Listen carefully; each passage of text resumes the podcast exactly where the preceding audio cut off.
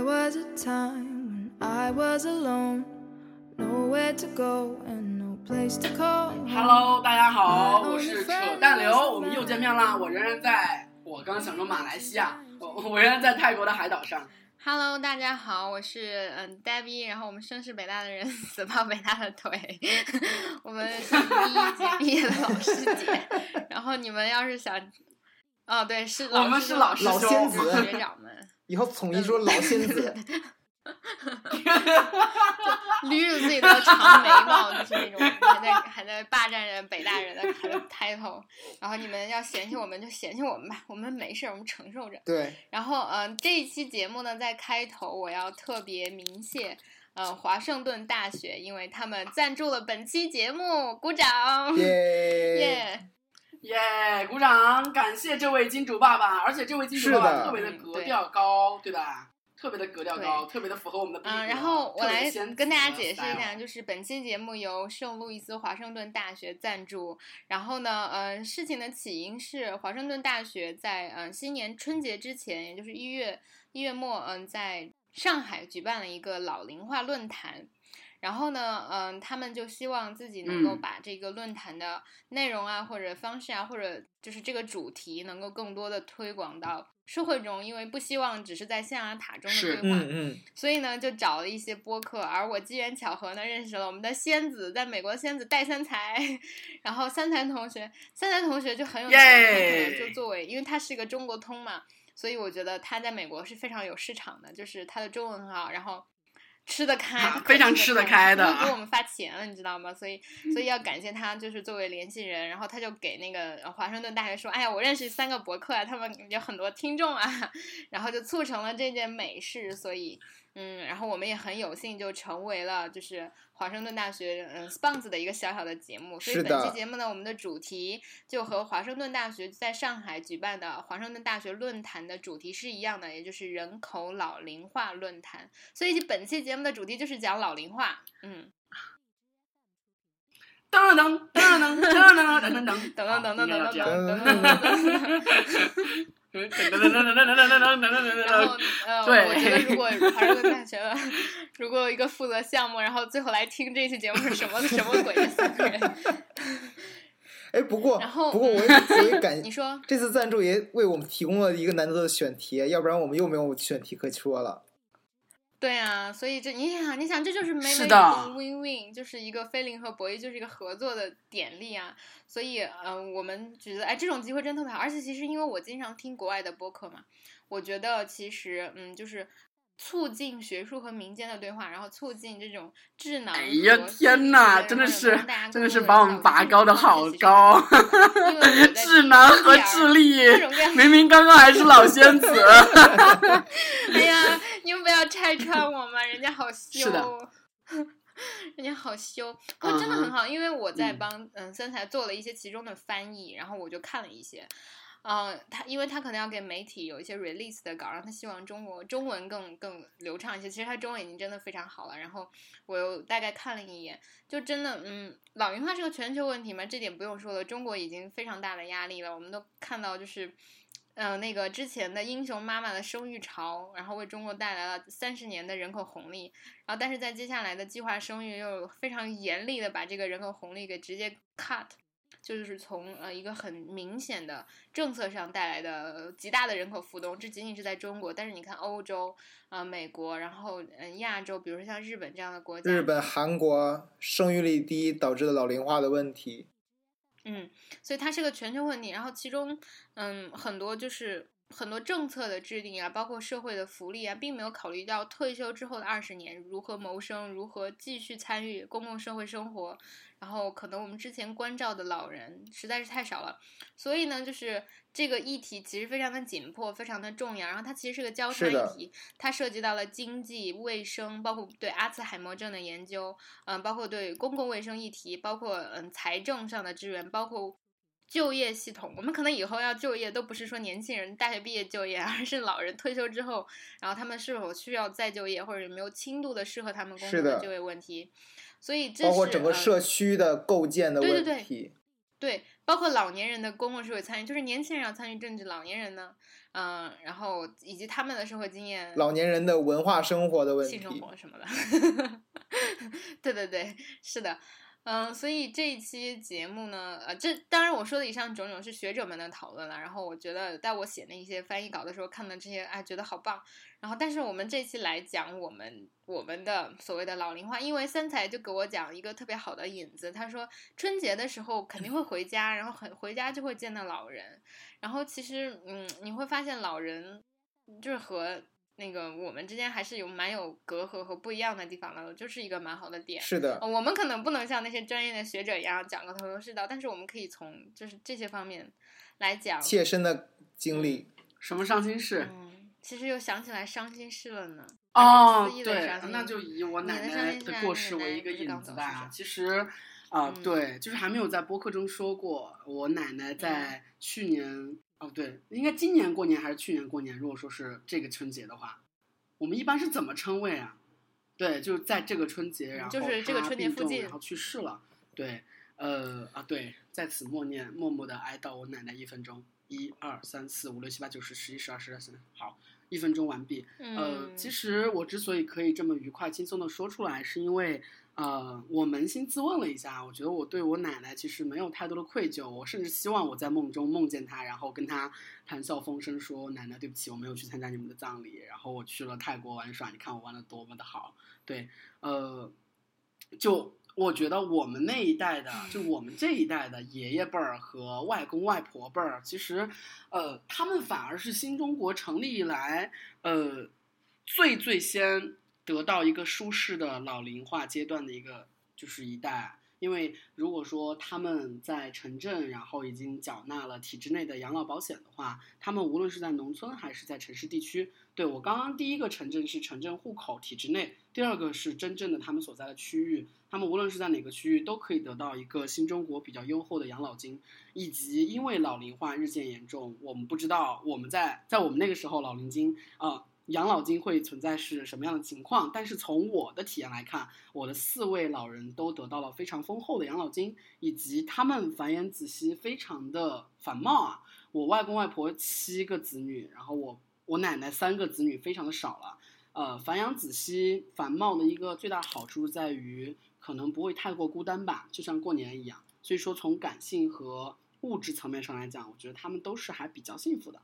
嗯，但是我觉得我们那一代。就像我的父辈母辈，我不知道，就如果说如果说他们老了，我真的很难想象，就是我能够像他们对待我爷爷奶奶一样，有心力和有这样一个条件去这样去陪伴和对待他们。我来讲，嗯，我想说，我的爷爷奶奶走的都很早，就是我是现在四个老人里面只有我的外婆还在，然后嗯，我的外婆。我的外公就是在我第一个去世的这个这个辈儿的亲人，然后他走的特别早，我对他都毫无概念。然后我的爷爷奶奶，因为他们是老红军，就是离休干部，你知道他们待遇还是蛮好的，而且他们在那个就是你知道中国的养老机构或者中国那个就是传统的体制是嗯离休干休所，就是干部退休了之后就聚集在一起住在一起。嗯，是的，而并不是依靠家人，所以其实那个系统就是真的那种老干部，然后住在一块儿，然后有那种活动老年活动中心，然后就是嗯有有专门配的那种医务室啊什么的，然后他们的医疗也还蛮好的，嗯，但是我觉得这种福利是不太可复制的，因为我们家人并不是，就是这就是纯粹吃体制内的饭嘛。所以我觉得我爸爸妈妈在养老这件事上并没有什么就是经济上的压力，但是还是有很多家庭矛盾。但是我觉得这种家庭矛盾就跟这种所谓的老龄化没有很大区别了，因为我爷爷奶奶算是要孩子要的蛮晚的，所以他们走的时候还很大。然后我爸爸，嗯，就没有这样的顾虑。嗯，可是我想说，比如说我外婆就显然是另外一回事，然后她是工人嘛，然后退休，然后有退休金，可是因为她的孩子其实嗯条件很，她孩子很不孝吗？她她孩子就是很多，但是条件好的只有我妈妈，然后剩下几个可能还要依赖他，所以还要依赖他，对，什么意思啊？就是。没有说经济独立呀，这五十岁没有经济。天呐，你外婆多大了？你外婆七十多，就快八十了吧？还是八十？七十多岁还要依赖外婆，你知道这什么概念吗？哎，就你知道这个是，我觉得就是我们这个话题很容易跑扯，就是它不是老龄化的问题，而是一个就是小个人家庭问题。但是我家中国家庭关系的问题，对家庭关系问题哦，可以其实可以在这里提一点题外话，就我很我不知道有没有推荐过，我推荐大家去读志宏武，我不知道我的名字有没有读到啊，还是武宏志，可能是武宏志，我觉得是武武志红，哦，武志红，天啊，我没救了，你们两个快 救我，哎呀。去读他的老仙子真的老了，对，老仙子真的老了。去读他的那个嗯《巨英国》这本书，就我觉得写巨英国，写写家庭关系，写中国的家庭关系以及中国社会都特别特别到位。就是它不一定是完全正确，但它确实是一个启发。很多人批判那本书从心理学的角度上讲，但我觉得还是非常非常之有用的。然后我的家庭可能在那个阶段就是这样的一个缩影，就是我我的外婆其实是一个很很传统的女性。你想。嗯，我来跟你们讲，他是他，我问他生日，他说自己民国是几几年的，然后他是命运特别悲惨，就是他是第三，他是我外公的第三任妻子，然后他据说可能是被童养媳给卖过去的，然后嗯，但他就任劳任怨一生，然后就生了很多孩子，然后嗯，你知道在他的观念里，他觉得一家人够吃就有吃的就是一件很好的事情了，所以他根本现在不就就是。他现在可能也这么想吧，就是至少在他的观念里，他就觉得他把这几个孩子养大就是他这一生的成就。所以呢，就是在我妈妈眼里看，就我他做了很多错误的决定，比如说他特别护着他的儿子们，就是嗯，就不包括不不不只是儿子吧，就护着他的孩子，就是如果有谁不愿意工作或者不愿意学习，他就会把保持容忍态度，就只是那你在家待着吧，就吃饭，然后以至于这种情况延续到了现在。然后，嗯，有很多事情可能家庭纷争吧，就我觉得我也不是很了解具体情况，但就是我的，就是除了我妈妈之外，我妈妈在西藏工作嘛，就完全独立，但是剩下的，嗯，就是五兄弟姐妹有另外有两个都在身边，其中有一个就真真的是纯粹靠着我外婆，然后当然她可能身体上有一些不便，但是我觉得就是，你知道就是。有的时候巨婴的意思就是当你的这个人很大了，但他依然把自己当做婴儿。就是我妈妈说，嗯，他就是这个舅舅吧。哎呀天啊，妄议自己的长辈，我好不习惯。但是他的情况就是，他小的时候读书，我们经常妄议 everybody。对，就是他读书的时候就说他眼睛疼、头疼，学不进去。然后工作的时候就没有能力。然后后来可能真的身体很差。然后，但我觉得这真的很很诡异一件事情，就是他。嗯，反正不太好说吧，胃口还蛮好的，但是就是，就是就是真的，哎，可能我是一个从我的极端自私的角度上讲，我觉得一个人要独立，就是，嗯，我觉得你至少 at least 要 try 吧。然后他就一直在我外婆身边，然后，嗯，现在很尴尬的是他的就是，啊，我觉得这个好复杂呀，就大家可能会更了解我的家庭，就会觉得他。就是你想，他是一个没有经济能力的人，然后他可能真的是因为身体残疾吧，至少他自己是这么说的。所以，但是你知道吗？他就因此还和在一个菜市场认识的女人结了婚，并且生下了儿子。然后我外婆就再把这个孙子带大。然后非常不幸的是，嗯，他我哥哥嘛，就是就是我的哥哥。然后我哥哥考上了哈尔滨工业大学，还是计算机系，那是十年前的事情。就我上大学十年前的事情，因为他比我大七岁。其实这是非常好的一件事情嘛。我就觉得你接下来就就是完成了一个社会转变，就是 而且哈工大还是蛮好的。但是你知道吗？我哥哥疯了，我哥哥神经官能症。你没有跟我说过。呃，这种事情哦，你说过，你说过，你说过。嗯，我就可能偶尔提一两句，因为对我而言没有什么影响，因为我不跟他们在一起嘛。就我和家人都很疏疏远的，就和亲戚都很疏远的。然后哦，对你当时提过是你的，你母亲特别极力的想帮衬这这个外甥。对，就是我妈妈是唯一一个，就是就是稍微有一点能力能够帮助的，其实这么说，然后。嗯，结果那个哥哥就每天给我妈妈发，就有一段时间每天给我妈妈发短信说那个他要自杀，然后就所有人都恨他，然后他觉得他爸爸特别可怜，然后所有人在他最难的时候把他赶了出去，如何如何。但你知道吗？今年我没有回家，我妈妈也没有春节也没有回家的原因，就是因为他神经官能症之后他就退学了，他没有毕业，然后他去广州打工了，然后消失了几年，然后今年他回家了，然后就我妹妹所说，他就在那种网吧当网管，然后还跟我外婆抢电视看，然后我妹妹说他，他跟我妹妹。吵架，我妹妹就说他你不要跟外婆抢电视，老人很无聊的。然后他还要跟他抢电话，抢抢那个遥控器。你知道我有多生气吗？就是，你就我觉得在中国就是，嗯，我觉得老人和如何养老以及家庭矛盾，其实真的都是很多时候是一个就是嗯，我没有读过，其实洪武老师的就是啊那个巨英国那本书，我不能再说那个老师的名字了，他恨死我了。然后就是我没有读过，是我之所以一直宣传这本书，是因为我夫读了这本书，然后我跟我夫的一个就是呃一个精神生活，就是我们两个读的书会给给对方讲，这样对方就不用读这本书了。然后他就说其中有一个词的意思叫共同绞杀。就是包括那种非常不正常的婆媳关系，但是你会变成它变成一个循环，就是有姑娘熬成婆，然后她去残忍的虐待她的下一个儿媳妇，然后他再通过自己的儿子，然后通过这种父权来提高自己的家庭地位，然后所有的儿子都会被养成一个巨婴，然后只能在妻子和母亲，就是他们其实是一个角色，就是养来养他伺候他的那种，然后就是他变成一个。无限的循环吧，就是打破它也很容易，但是你不打破它，它就会一直循环。然后这种相恨相杀又共生又绞杀的现象，就叫做共生绞杀。我觉得特别像我们家上一代那种情况，就是其实我外婆是一个很传统，但是我觉得我外婆很。就是我外婆在她能力范围之内，她没有接受教育，然后她的命运很悲惨，然后她能够把孩子们养大，然后提供很相对优渥的物质条件，已经是非常好的了。这至少没有让大家吃不饱穿不暖。但是你看，就是在接下来的情况下，他的儿子就是巨婴，然后他他养出来的孙子也是巨婴，然后反正真的很尴尬。然后你知道涉及，因为回到今天的主题嘛，就养老的问题。我妈妈可能也快要退休了，爸爸也已经退休了，今年退休的。然后真的吗？嗯，啊，那么爽！西藏的人民体制内的真的好爽。嗯，我爸爸其实不算是体制内，而是西藏的整体的退休年龄都比较小，因为西藏伤身体嘛。就比如你在核工厂工作，你的退休年龄也会比较早的。你爸妈？你爸妈多少岁？嗯，我爸爸五十五了。还不到五十吧？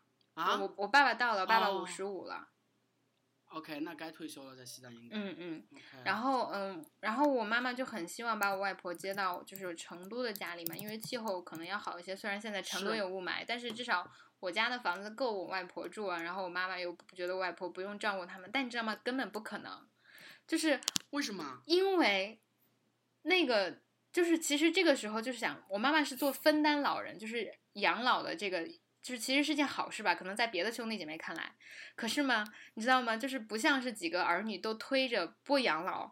我家的情况就是我妈妈不能养，因为我外婆还是一个劳动力呢，她还要养其他的儿子呢。如果我妈妈把我是，如果我妈妈把我姥姥接到成都，那剩下那个舅就没有人管了。然后我的大舅是不愿意直接接待，就是或者或者负责这个舅舅和他的儿子呢。你知道吗？这有多可怕？你知道就是。就是我就我我就你看我之前想，我们记不记得在在美国大选中说到一个关于社会分层问题，就是其实在中国的分层情况并没有美国那么强烈。我昨天还跟我夫讨论，就其实在美国可能。一家人都是哈佛毕业的，祖宗三代都是哈佛毕业的，然后精英就永远都是精英，叫认识的朋友上的学都是一个圈子，就在那个泡泡里。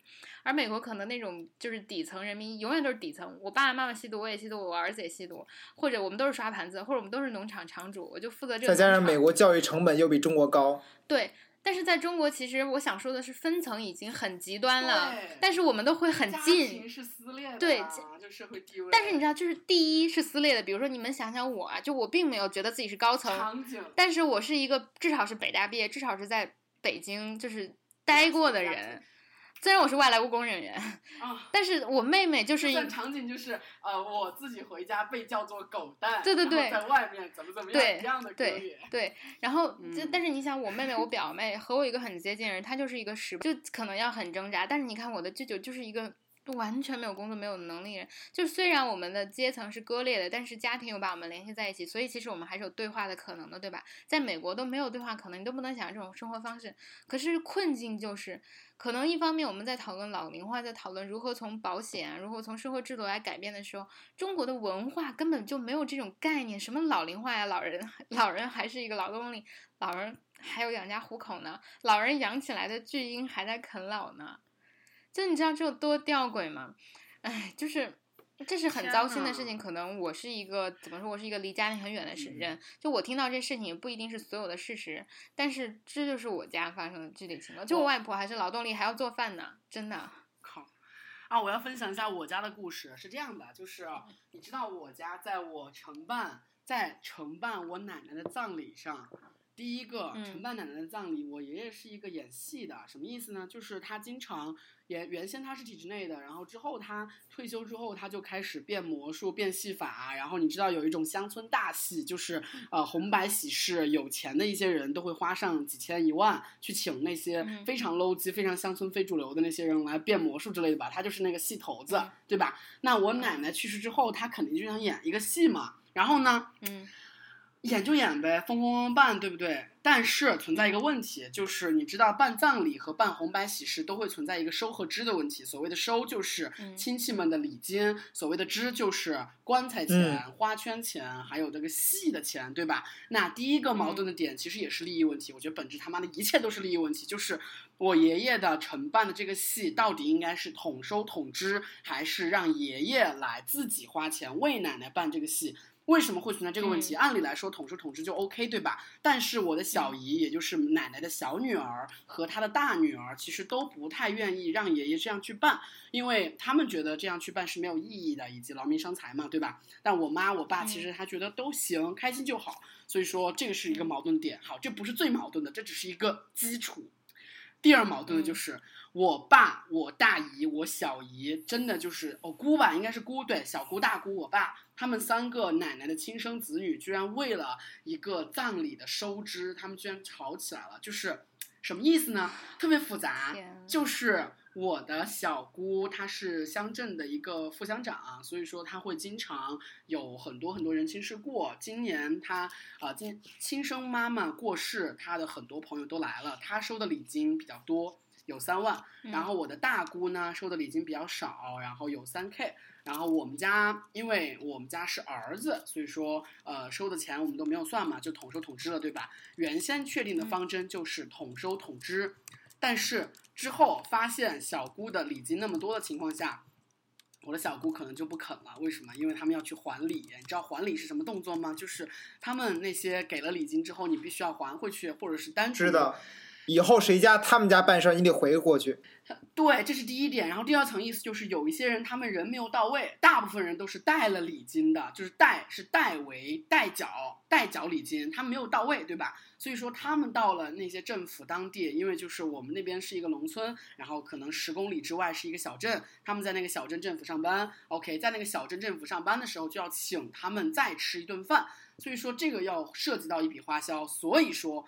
因为这笔花销，他们就不太愿意统收统支。好，因为这个撕起来了，撕起来之后互相揭短，互相把几十年的、几十年的恩怨情仇全部牵扯进来了。所以说我真的可以看出来，啊，就虽然就是亲生兄弟姐妹嘛，打断骨头连着根，他们说完也就瞎吵吵完就完了。但是我真的可以看到人的利益真的是。在利益面前，真的是什么都可以撕起来，连一个红白喜事。这算什么呀？更加你们也不知道，我家今年打官司，而且打输了呢。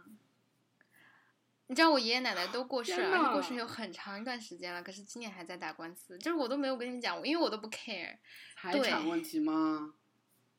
哦，对你提过那一阵儿，你你说你爸妈特别闹心。其实我闹的是他俩闹心，就他俩不高兴会给我打电话嘛。就我真的觉得就是没有任何立场打这官司，而且我我觉得父母的那个法治意识和个人的就是边界意识真的是太差了。就你知道，我每次都会给别人讲，我爸爸小时候跟我说他和他哥哥关系有多好，就那时候物质物资匮乏嘛，我大麦手里握着一块糖。然后都会把这块糖握在手里，握化了带回来给我爸爸吃。然后糖给他，然后自己再舔手上化了的那部分。你知道吗？这是亲兄弟，他们是亲兄弟，但是现在他们有有很多年不说话了。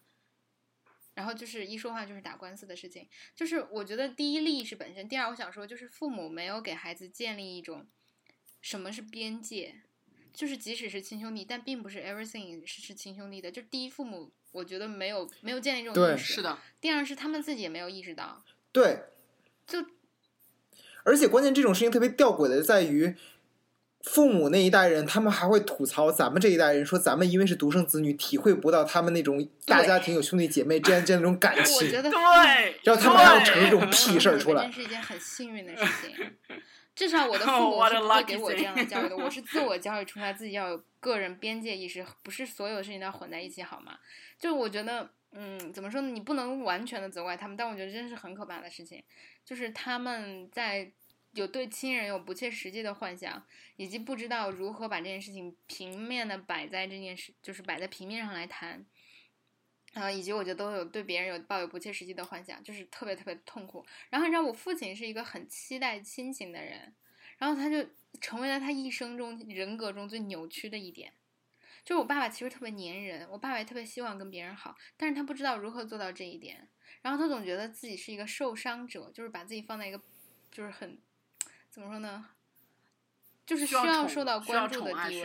然后其实我想说，真的很复杂。就我觉得这里面你能看到家国命运和个人生命史。就我以前我我以前一直叫喊着我要写书嘛，就因为我爷爷奶奶是去西藏然后回去的，然后我的大伯和我爸爸就差二十差十二岁，其实这个年纪对于兄弟而言差距还蛮大的。你知道，以至于我大伯和我爸爸拥有完全不一样的人生。就是呃，我爸爸是在我。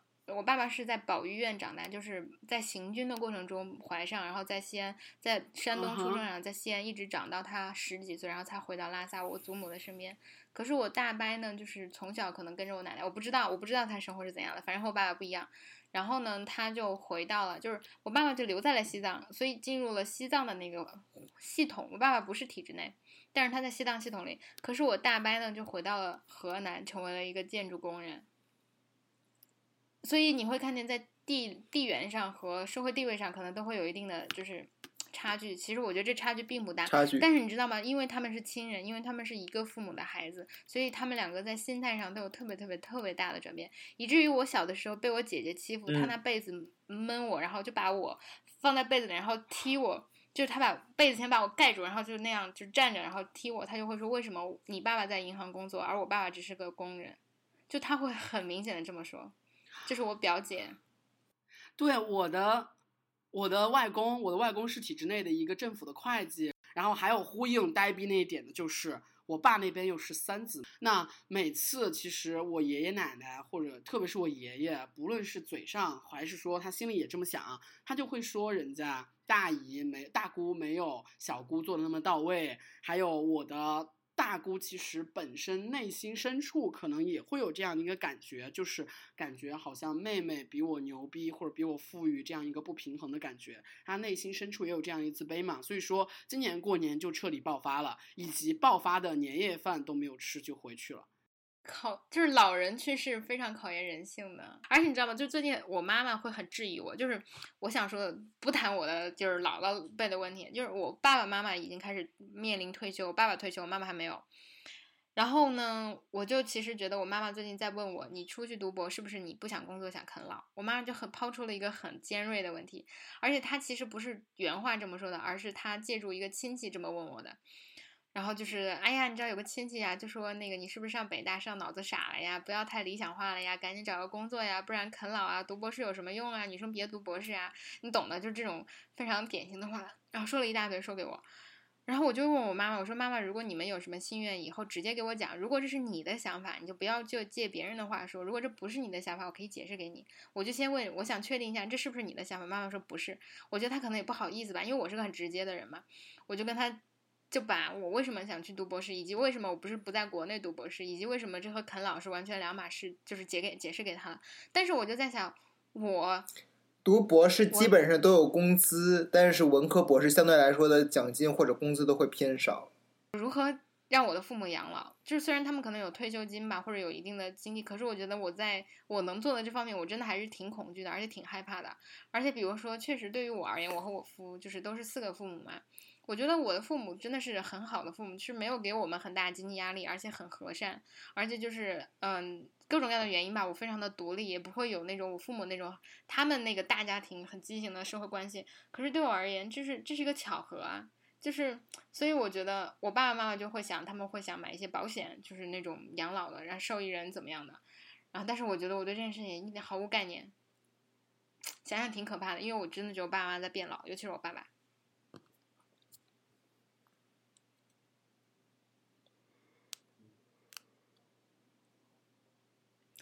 嗯，我觉得是这样的，就是博士一般都会有奖学金，对，嗯，就是我是够 cover 自己的，That's it。然后我觉得现在比较麻烦的是，嗯，怎么说呢？就是这件事情没有真正的启动，所以我并不能真正的预估。就比如说不同的学校给的奖金不一样，然后嗯，可能我预期的时间也不一样。但我觉得我是一个基本乐观的问题。第一是我父母可能就我是占了这个便宜的人，占了中国文化便宜的人。就是我的父母对我没有那种现在就给他们以经济回报的需求。然后其次呢是，嗯，我觉得我爸爸妈妈。的身体状况在未来十年内都还会蛮好的，就是他们处在一个老年的黄金期，就他们退休年纪相对比较早，但是他们身体还相对比较好，所以这段时间我是可以扑在暂时扑在我的事业上的。我觉得等到我的三十四四十岁，到我父母的七八十岁的时候，呃，我觉得才可能真正的面临是我才真正等到那个所谓的养老的压力。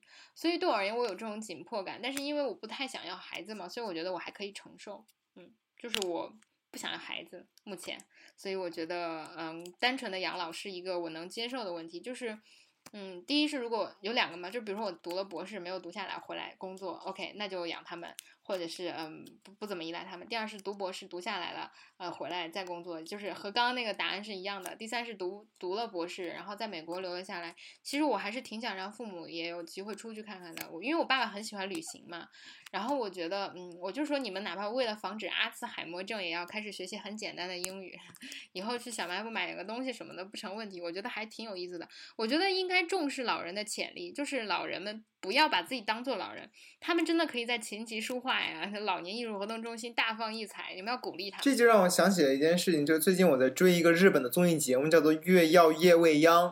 这个节目还挺推荐推荐大家看的话，大家看在 B 站上面就有资源。这个是一个美国呃日本的深夜节目，就是尺节目尺度很大，指出问题很尖锐。其中他们节目很就很愿意去采访，随便接采街上那些老人。其中他们提到了有一期的节目关于日本成人教育的问题，就其中提到了日本的其中一家社区，他们提供免费的即兴戏剧表演的课程给老年人去参与的这样的一个活动，就觉得这就是在社区，就刚才所说的，就是老龄化问题当中的社区的构建的问题，包括整个的社会当中政府和非政府的责任，他们如要如何去发挥作用。将承担一些更多的责任的问题，使得老年人他们的生活能够有一些逃脱出家庭之外的一些机会，能让他们作为一个人的存在。同意。其实我就挺担心我爸妈退休之后的心理适应的，因为可能生活。圈子一下缩小，然后自己也觉得自己不重要，然后可能就立刻老了。所以我特别想鼓励他们，就赶紧学英语，赶紧赶紧的，就是写写毛笔字儿，然后赶紧开淘宝店，赶紧。啊，对我打算让我妈做我们的那个北朝微商，要不要合来？要不要合伙来做一个？来呗，反正就是。以及我妈，呃，我我妈那边不是有枇杷和水果之类的吗？我们可以一起让他们。哎呀，其实我觉得等等以后真的我爸妈完全退休，他们在成都，我们就可以让父母们也聚会。哎，对呀，哎，对呀，你爸妈应该比我妈应该会弄一些，所以说可以合伙来做这个事儿。哎，我们可以五五分。我爸和我妈 离退休还得十年呢。哇！我操，十啊！不过可见我妈妈其实还有五年，对，就是六十岁，嗯。差不多，差不多，嗯，不过父母不退休，我觉得蛮好。为什么你爸要比退休那么快啊？你爸退休，你妈没有退休，这个很麻烦的感觉。不啊，其实这是件好事，因为第一，我爸爸比我妈妈大六岁，就是，然后，但是我妈妈呢，其实是因为她不不太不能不能退，就是她并不是一定到了年纪就要立刻退的，你知道吗？就你在不同的职位。嗯，不是返聘，就是他就是延长退休，就是因为你的可能工作具体职位就是待在这个情情况就不能退。然后嗯，其次是因为西藏的退的年龄比内地要要少五年嘛，就是可能在内地是六十，但是在西藏是五十五。然后女性可能会再稍微早一点，就女性更有理由稍微早一点。然后，嗯，退休之后，我觉得坏处就真的是生活一下子很无聊，他们可能也想不出来自己干什么，然后就容易生病。真的，我觉得退休是个坎儿。然后他们就非常想抱孙子，我的天啊，非常可怕。嗯，所以退休晚点挺好的。嗯，我的天呐，非常想抱孙子，怎么办？不生，不生，不知道。反正我还没有跟他们，就哎呀，慢慢来吧。因为我妈妈没有退休，这件事情对有好，对我爸爸有好处，是因为你知道，从西藏退休的人突然回内地，身体受不了的，所以他需要两到三年的时间，就两头跑。他比如说夏天内地太热，他就真的受不了，他不是那种开空调能解决问题，所以他就夏天再回拉萨。而我妈妈又没有退休嘛，所以他就有一个照应的。何况我爸爸就比如说想在成都啊搞搞，就是装修一下我们很早之前买的小房子，然后就是他就有有点那种事情干。所以，嗯，目前来看他还比较幸福。就接下来两三年的问题，他就想着在拉萨度度过夏天，然后回内地过冬天，然后，嗯，装修一下房子。那妈妈呢？妈妈就得上班工作，但是我妈妈有有那个离，就是就是每年有休假嘛。我爸爸妈妈的休假每年有两个月，所以就还好，嗯，还行，对，还行。OK，哈，碧池的父母呢？你父母感觉还很早的样子。我父母。距离我养老的问题，我父母还还还很远，因为他们现在还在负担我的学费的问题。真的，我觉得哦，你可能作为一个好漂和横漂，应该很难在很早的时候给他们养老。对，而且中国的爸爸妈妈但是挺不容易的。不过无所谓啦，他们不需要，不需要金钱上的慰藉。嗯。他他们现在就是担担心自己老了以后，然后我不在身边的问题，因为他们现在已经差不多默认一个事实，就是他们留不住我。我爸妈也早就默认这一点了。啊，留不住就留不住呗！我跟你说，昨天我跟我妈在呃泰国的那个集市，我跟她视频的时候，我看到他们在那个呃我们的秦家集团，你知道我们的亲戚名多么的奇葩吗？我们爸爸我们叫刘文忠子孙，刘文忠是我爷爷的名字，我妈妈叫秦家集团，我操！然后他们发新年祝福就是。祝秦家集团的各位员工新春快乐，步步高升！我祝秦家集团的各位员工 新年快乐，步步高升！我操，真的是牛逼爆了！他们真的把它这样都当做公司在 run 吗？OK，回到正题，就是，呃，我跟我妈说，其实我看从现在，特别是我奶奶去世之后，可能我每年过节都很少会回来了，特别是过春节的时候，我们都可以去了。呃，都可以出去玩了。不过呢，他就说，现在我还有你外公外婆、你爸还有你爷爷，肯定不行，只有你自己可以。然后他自己都知道，从高中开始我就晓得你肯定是要飞的，高中开始就把你嫁出去了的嘛。来翻译一下。我从高中的时候就知道你肯定是要飞的，高中的时候就已经把你嫁出去了。哎呀，你这。你听四川话听的那么溜啊！我说的那么快，你都可以完美的翻译。哦，真的，真的。OK，好。对。啊，反正我就觉得特别感慨，綦江，綦江可能更是了。綦江。我爸爸妈妈十一岁、十二岁就让我出去上学了，所以我觉得这蛮好的。呃，其我跟你俩情况不一样的原因在于，我在来美国之前，我一直在跟我的父母一直在一个城市生活，甚至我每周末都要回家。哦天呐，每周末都要回家的乖宝宝！哦天呐，妈。所以。然后就很关键是我妈这个想想法，我妈特别奇怪。我妈觉得留不住我这个想法起源于哪儿呢？起源于好像是我小学的时候跟她一起去旅游，去山东旅游，去一个庙，那个庙里边有那种傻逼和尚，这种骗钱的和尚，然后说兼职兼职算 兼职算命的和尚，然后他就 兼职算命，他就是他他那个和尚看见看见我妈带着我，他说。他就说给你算一命吧，他就说你儿子，这玩意儿，你儿子以后留不住，他以后肯定不在你身边。然后我妈还为了这个事儿还求了一个什么石头做的观音，我们也现在也不知道，就是反正就就就封印，就因为这个事儿，我妈就觉得说，嗯，这儿子以后留不住。然后，而而且关键是我能感觉到最近这就是这几次跟我视频通话的时候，永远都在就是。以前就顶多他会跟我开玩笑嘛，就说那个，哎呀，你以后在美国怎么怎么着，那个工作或者怎么样怎么样。就最近一直就以以一种很谨慎的态度，很严肃和谨慎的态度问我，我就问问你一句实话，就是你以后到底是想在哪边工作，想在哪边生活？就是觉得有可能真的到这个时候。真的，我我我爸妈经常这样问我。我爸妈就我谈恋爱，他们也是，你们你要在天津吗？我说这哪儿跟哪儿啊？我跟天津人谈恋爱不一定非要聊天津好吗？然后我去，比如说深圳上学，我爸爸就以为我要在深圳 settle down 了，然后然后我现在又回来了，我爸妈就特别特别奇怪，就他们你知道吗？是他哒，对对对，他们就不能接受 我会一直在跑的那种状态。他说你什么时候安定下来？就我说我不想安定下来，然后他们就觉得无法，就是真的这就是上一代和我们区别。我觉得就是我从来都不会问，哎，你到底要留在哪儿，或者你什么时候？但是他们就很想知道这个确切答案，他们觉得这才是一种正常的状态。然后爸妈就是觉啊得，因为我现在还没有的工作，所以才会到处跑。但其实我觉得，哪怕我工作了，我也会到处跑的。就但是他们就无法接受这样的概念，就他们永远都想有个确定的答案，然后好来就是怎么怎么样一样的，这真的很奇怪。就包括我选择这个行业，就注定我以后肯定是四处跑的。对呀、对呀、嗯，而且我也想四处跑，四处跑真的对，我也挺好想对啊我现我我的梦想就是以后就是我可以到世界各地去拍片子，然后还有人给我钱。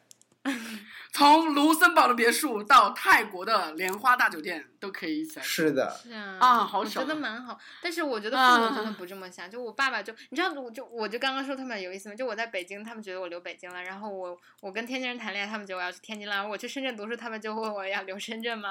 然后我又回来了，他们就又很奇怪，就说雾霾。就是他们其实也不知道他们想让你在哪儿，他们反正就是说我不希望留在拉萨，可是他们也就觉得好像成都我不可能去了，我好像也没有想去成都意思，然后他们就磨磨唧唧的问你个问你这问你那，我觉得父母真挺可爱的，嗯，但是他们就我我觉得中国这一代父母他们面临一个问题，就是尤其咱们咱们现在这个年龄的人，咱们的父母面临的问题就是，他们很难去接受自己的儿女终于有了脱离于他们的自我意识。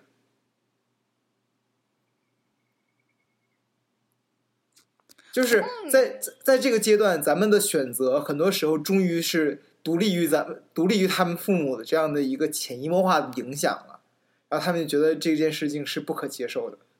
但我觉得咱们的爸爸妈妈其实挺好的。嗯，我觉得我还是很感激，因为我觉得你想，他们是在你想他们在我们这个年纪是刚刚经历过饥荒、文革，然后就被被摧残的很惨的好吗？是的，就我们现在不能想象他们的青春期是吃不饱穿不暖。我爸爸就说他小的时候，就他在二十一岁的时候去阿里，就无人区打鸟蛋，鸟蛋特别骚，特别腥，他也得吃，那个时候饿的呀。所以我爸爸特别喜欢吃白汤，他现在都是你就可以看到生活给他们留下了痕迹的。其实你知道吗？就我之前和一个草友聊天，啊，对我爸特别讨厌吃红苕，因为我当时没有米饭对全，他们用我红苕我我爸特别想食讨厌吃鸡蛋，就是他当时刚毕业的时候，他去一个乡镇的一个小学去去去，他必须得当时规定你要取得城市户口，你必须得去一个乡镇小学先待几年。然后那个时候他每周末都得回家，然后每周末我奶奶会给他带上一些这周要吃的吃的东西啊。然后那个时候他因为自己又不会太做饭，所以就老带了好多鸡蛋。然后他那个时候真的说吃恶心了，所以他现在特别不喜欢吃鸡蛋。天呐，为什么要城市户口啊？你爸不是昌平 boy 吗？你爸当年没有城市户口、农村户口，昌平也是哦城、是城市户口啊。OK，对对对对对，我懂。那一代人，那一代人是是是脚，就是钻进，就是钻不钻破头也要取得城市户口的。啊、那当年啊，现在想来简直是吃了。吃了因为那个时候你知道嗯为什么吗？是因为那个时候计划经济，城市户口发粮啊。哦，如果你要是在大饥荒，你知道饿死的都是农村户口的人，而城市户口是有阶级的呀。土有饿殍，都是农村宝宝。对呀、是吧所以这很嗯重要的，好吧？这也是为什么，就是我想说的，其实你知道吗？他们是最可爱的人，他们也可能是最可恨的人。我们现在看到的那一些，就是网上的各种各样的直男，或者嗯，或者就是那种非常支持，就是前段时间在江西呃讨伐贺卫方老师的，都是这一。代人，或者是比他们更年长的人，然后比如说我们看到在旅游景点各种不文明，就我爸爸吐痰，我爸就怎么我怎么劝都劝不了，就他就是要吐痰，他就想不通为什么一定要吐在卫生纸上，再扔掉。然后就我妈妈就就也有很多，就是就是你会发现他们就是哎呀，其实就就让你觉得很 embarrassing 的但是我瞬间。我现在很理解，我现在真的挺理解他们的。就是我觉得我能劝的就劝，然后能帮他们弥补的就弥补。就是他们做错什么事情，我只能就是就我都在想，我爸爸以后要在地上吐痰，我就再去擦好了。真的，你知道，这人是整体的，这也是为什么网络其实真的只能呈现很片面的人的一部分。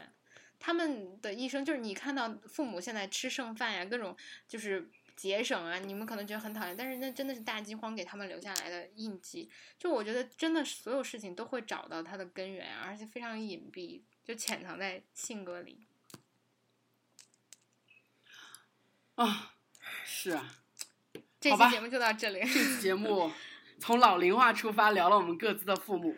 好，嗯就这样吧，谢谢谢谢华盛顿大学金主爸爸的赞助，以及如果说以后有任何此类的高格调的钱非常多的这样的赞助，我们或者是低格调的钱更多的项目啊，，对对对对，只要钱多，什么都可以谈。来，请欢迎咨询我们的微博、微信，OK，也请欢迎呃跟我们的呃那个什么来着，那个叫幺七七零幺二六六二四幺支付宝打款，同时也是我们的赞助咨询电话，OK。然后我们的咨询呃赞助服务，我们提供的是全渠道的口播，全渠道的软广推荐，全渠道的软广覆盖。注意，全渠道，中国高校第一媒体，你值得拥有。好，拜拜。拜拜。拜拜。reality. Neverland is home to lost boys like me, and lost boys like me are free. Neverland is home to lost boys like me, and lost boys like me are free.